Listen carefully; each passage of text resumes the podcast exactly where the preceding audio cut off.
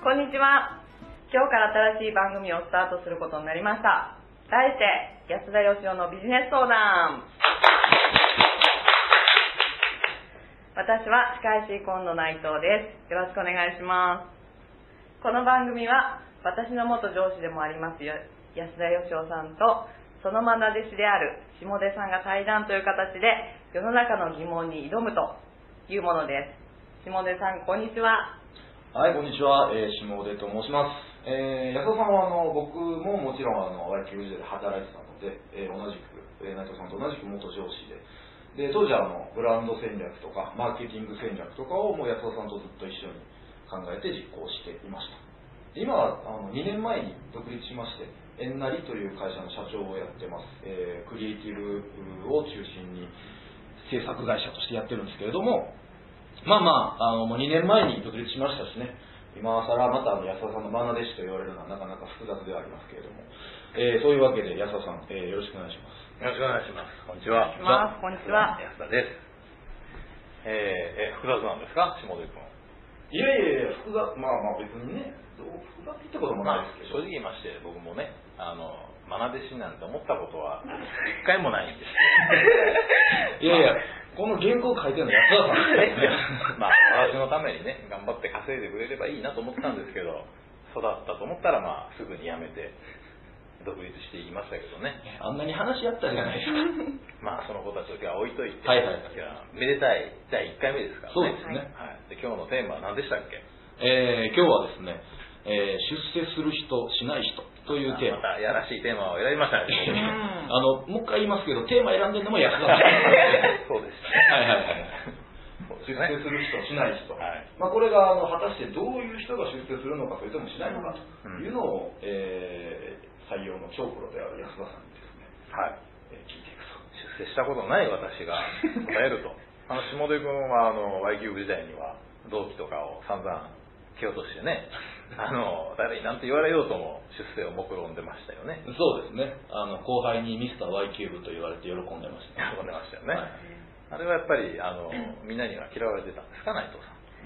いやあのもうどんどんこう出世していく先輩としてあの後輩思いであのすごく信頼されていたかっこいい先輩だと思っていますそういう表上記憶はあはまりないですけどね。表上は まあ、僕もそういう記憶はあんまないですけどね。出世っていうとですね、どうですか？どんなイメージがあるんですか？下出君の中で。出世したるぞっていうのはどんな感じだったんですか？まあ、多分2個だと思うんですけど、はい。まあ、給料と役職ですよね。給料と役職。これが両方上がるのが、まあ多分、誰も文句言わない出世っていうものだと思いますけど、まあ、どっちを求めるかっていうのは人によって違うのかもしれないですけどね。でも例えばね、あの、5人ぐらいの誰も知らないような会社の部長ってね、出世したって言えんのかな、一応肩書きと給料という言ったら肩書きはあるわけじゃないですか。部長さんと。部長さんっていうね。それでいくとやっぱり出世の定義ってなかなかこう難しいじゃないですか。そう僕も調べてみたんですけどね、出世って辞書でね。あ、辞書で好き辞です書ね。はい調べてみたんですけど、あの、まあ、地位とかはい名声とかを得るものだとしか書いてないんですよ。なるほど。でそれは一体何なんだっていうと、はい。常識的に考えてですよ、やっぱりある程度社会に認知されている会社とか組織とかの中で、ある程度のポジションを築いて、そしてそれに収入もある程度ついてくる。それがイコール出世じゃなかろうかと思うんですけど。え、じゃあちっちゃい会社で出世するっていうことは、そもそも定義から外れてるってことですか？なんとなくそんな感じしませんか？小さい会社で出世するって言って、まあ、小さいにもねいろいろありますけど、まあそうですね。例えば僕が今安田義雄事務所の社長じゃないですかはい。まああの法務局行って書類出したら誰でもなれますよねそうですね。これ出世って言うんですかね言ったら社長ですよああ、なるほど。下出君も社長ですけど社長ですねまあ、あのねどうひいき目に見ても出世してるとは思えないようなそんなまあ感じがするそうですね。ええそれは違うと思いますね。出世っていうのはやっぱ周りから見て、はいこいつは出世しよったなっていうことじゃないですかじゃあその、何人とかっていう区切りで定義づけできるものですかじゃあ100人以上の会社なら、1000人以上ならと。やっぱだから世間的に例えば会社小さい会社なんだけどすっごい有名そういうのがなんかないと。あるいはそこの会社入るのがすごい難しいとか、例えばあの経産省の官僚とかさ、まあそういうのがなんか世間から認知されるっていうのが僕は一つ重要なことだと思うんですけど。なるほどなるほど。多分ですねあのちっちゃい会社であってもその社内である程度認知されているポジションに行くともうその人はその社内では出世した人と思われてるのが今だとは思うんですけど小さい会社でも、はいはい。まあそうかもしれないですね。まあ、でもそこにあんまり意味はないってことですよね。うーん。やっぱりね立身出世というからにはそうかなもう一つ僕が思うのはですね、はい。例えばそこそこのあの会社の社長になったとしても、えー例えばお父さんが社長で2代目でね後継いだとかこれを出世って言うんだろうかですね。ああなるほど。まあ体としては出世なんでしょうけど実際のところどうなのかと言われるとなかなか難しいですね。自分で会社作って社長になったから出世っていうのはちょっとイメージわかんないですけどでも例えばその人のやってる会社が大きくなるとするじゃないですか。はい。でもともと全然同級生で大してうだつの上がらない人がそこそこ大きい会社の社長になったらああいつは出世したなっていうことになると思うんですよね。そうですね。あそういう意味ではですね確かにそうですね。でしょ？そういう意味では世間にある程度認知されているということも大事だし下から上に上がっていくっていうね規定路線じゃなく。なるほど。それがやっぱり出世の条件じゃなかろうかと、なるほどなるほど。まあ、僕の定義ですけどね、はいはい。まあこの番組は安田義雄のビジネス相談なので、まあ、安田さんの定義で全然ねそうですね。非常に重要なところだとは思うんですけど。うんということはそういう社会的に、えー認められるポジションに下から成り上がっていくためにはどうすればいいのかと。どうすればいいのかと、それをまあここから解き明かすということでいいんですね。まあ、そういうことですね、はいはいまあ、成り上がりの下ちゃんって言われてるもう前振りで10分ぐらい経ちましたけどもねはいはい。そこは分かりました。そのような定義でちょっと議論は。はい、はい。進めていければと。うん。思います。で下出君はどうなんですか？実際出世するにあたって、えー何を意識してたんですか？それとも出世しようと思ってしたわけじゃなくて別に出世しようなんて思ってなかったけども勝手に評価されていて出世されたんですか下出君の場合は。一応あの現役で Y キューブにいた頃はですね、その後者の立場を取ってましたけど。ああ自然に頑張ってたら出世していくっていう立場を取ってたと。はい立場を取ってました。あの自分の部下とかにはそう説明してましたけど、まあ、完全に計算してましたね。まあそりゃそうですよね。うん。はい。うん。どうすれば出世する。まあどういう人が評価される会社なのか。とか。うん何をすれば、まあ、当時の社長である安田さんだったり副社長である中川さんだったりが認めてくれるのかということはまあ日々観察しながら研究をしてましそうですよね。た、はい、いや僕もそう思うんですよ。僕はあの会社員に向かないとかよく言われるんですけど僕はもし会社員になったとしても出世する自信はあるんですよ。はいはいはいはい。ね。まあ2年で前職は辞められたと。まあでも今ならできるとまあ、ちゃんとやろうと思ったらそこで一生勤めようと思ったらやっぱ出世することを考えると思うんですよね。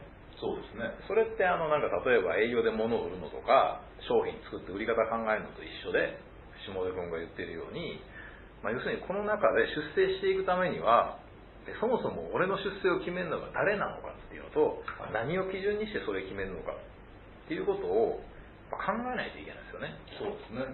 でやっぱ出世する人は出世について絶対考えてる人だと思うんですよ。はい。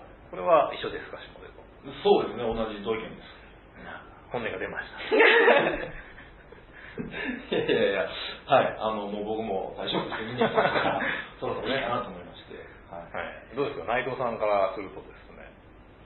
あの出世しようと考えて出世しているっていうのはやっぱりやらしく感じますか？まあ、考えてあのいろんな行動してるなっていうのはやっぱ傍から見てて、まあ、例えば同じ先輩とか、まあ、同期とか見てるとあの感じることは感じますよね、うん。うん。まあ、会社の方針に従って行動をしっかり取るとか。でもなんか例えばね先輩でこの人って本当出世のことばっか考えてるなっていう人って、はい。あんまりこうなんていうのついていきたくないっていうかそうですね。っていうことも事実じゃないですか。そうですね。まあ今の会社にいるかどうかって別にしてやっぱりそういうことだけ考えていらっしゃる方っていうのはあのな、まあ、自分のことしか考えてないなっていう雰囲気はありますよね。あの後輩の信頼もないなという感じはありますけど。だから僕思うんですけどあの出どうやったら出世できるか考えるっていうのはそれは出世のためだったら何でもやるとかあの出世のためには脇目も振らずっていうのとはちょっと違うんだと思うんですよ。出世するためには出世の原理をちゃんと考えないといけないんだけどだけど下出君のようにいやこれは出世のために別にやってるんじゃないんだというですね、これ別に不利をするわけじゃなくて、はい、えー、ここが出世の難しいところやと思うんですよね、そうですね、まあ、やっぱりやらしい人が出世する会社も多分あるんでしょうけどそういう会社が長続きするかというと多分また別の話になってくるので、まあちょっとねあの今いい話で締めようとしてますけど。やっぱりそのちゃんと例えばあのじゃあ僕がマネージャー職に就いた時にやっぱり Y キューブってすごいいい会社だなと思ったのはそのちゃんと部下を出世させられるやマネージャーが評価される、うん、さらに上の例えば課長職が部長職に行くとかそういう風土もありましたし、うん、その自分のことしか考えてないやつは出世できない仕組みにちゃんとなってますよね、うん、やっぱりいい会社っていうのは。そうですよね。はい。あのこの間サイバーエージェントの藤田さんがね書いてるブログでそういうの見かけたんですよ。その出世するためには実力と人間性っていうのがねあるとしたら、まあ、人間性も良くて実力もあるっていう実績もあるっていう人はまあ当然出世するわけですで実績はあるけど人間性良くない人と、え実績はないんだけど人間性はいいっていう人をね。じゃあどっちを管理職に持っていくべきか、うん、ここに対してなんか藤田さん明確に答え持ってるらしいんですけど、どっちだと思いますか？人間性を持ってる人と僕は思いますね。でね。はい、でそういう意味でいくと最初に話が出たあの役職とお金っていうこの2個を分離しておくっていうことも多分結構重要で、うん、実績はあるけど人間性が良くない人っていうのは、まあ、お金をあげればいいと思うんですよね給与として。会社に利益もたらしてるんでそれバックしてあげればいいと思うんですけど、その人を役職につけるか管理職につけるかっていうと多分やっちゃダメで、うん、っていうそういうことなんだと思うんですけどね。あのまあ藤田さんはそう言ってましたけど人間性をやっぱり重視してあげるっていう。で実績あるけど人間性が良くない人っていうのは絶対にあげないようにしてるんですって。それはなぜかっていうとやっぱりその現場から新しい商品なりアイディアが出てくる。生まれてくるっていうのがやっぱサイバーエージェントの最大の強みらしいんですけど、それそれをその人間性が良くない上司っていうのは途中で止めちゃったりとか自分のために使っちゃったりすると下からやっぱりね出てこなくなるとアイディア人材が、はい、それがやっぱり一番のマイナスな言ってましたね。なるほどなるほど。いや素敵ですね。素敵ですね。いやでも賛成です。賛成したいです。賛成です。賛成ですか、うん。ね、そういう方にそういう方がいっぱい社内に溢れたらいいですよね、まあ、自分も含めてそうですけど。ね、うん、はい。わ、はい、かりました。じゃああの第1回の結論としては、まあ、出世する人はやっぱり当然出世とは何かと。どうすれば出世できるのかは考えているけれどもそれは決して人間性の否定ではなく両方を持ってやってダメだと人間性がいいか悪いかちょっと置いといて、はい、だから出世するためにはやっぱどうやったらこの仕組みの中で上に上がっていくかということを考えているんだけどもだけど、えー、出世のことだけを考えているわけじゃないと。なるほどなかなか難しいと、そうですね出世のことは考えるけど出世のことだけを考えてるわけじゃないということですねそうですねあなるほど、はい、えー、ということで、はい、第1回はえー、そのような結論に至りました。はい。はい。えー、安田先生、ありがとうございます。ありがとうございます。じゃあまた次回、えー、あ次回も同じテーマですよね。そうですね。次回も、えー、この引き続き出世する人しない人というテーマを引き続き掘り下げていきたいと思います。はい。はい、えー、では第1回以上です。ありがとうございました。ありがとうございました。この番組をお聞きいただいた方限定で安田義雄がここ1年間に行った講演の中人気ナンバーワンの講演レポートを入手していただけますタイトルは「あなたは教えると育てるの違いを説明できますか?」です。社員や部下の教育に携わる方にも上司に教えられる側の若手の方にもお役立ていただける内容です。レポートは境目研究家安田義雄ホームページのポッドキャストページからお申し込みください。URL は安田義雄 .com yasudayoshio.com また安田義雄のビジネス相談ではリスナーの皆様からの質問を募集しています。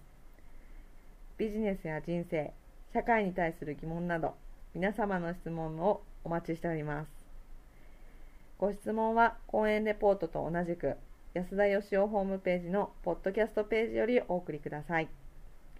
安田義雄のビジネス相談今回はここまでとなります。お聞きいただきありがとうございました。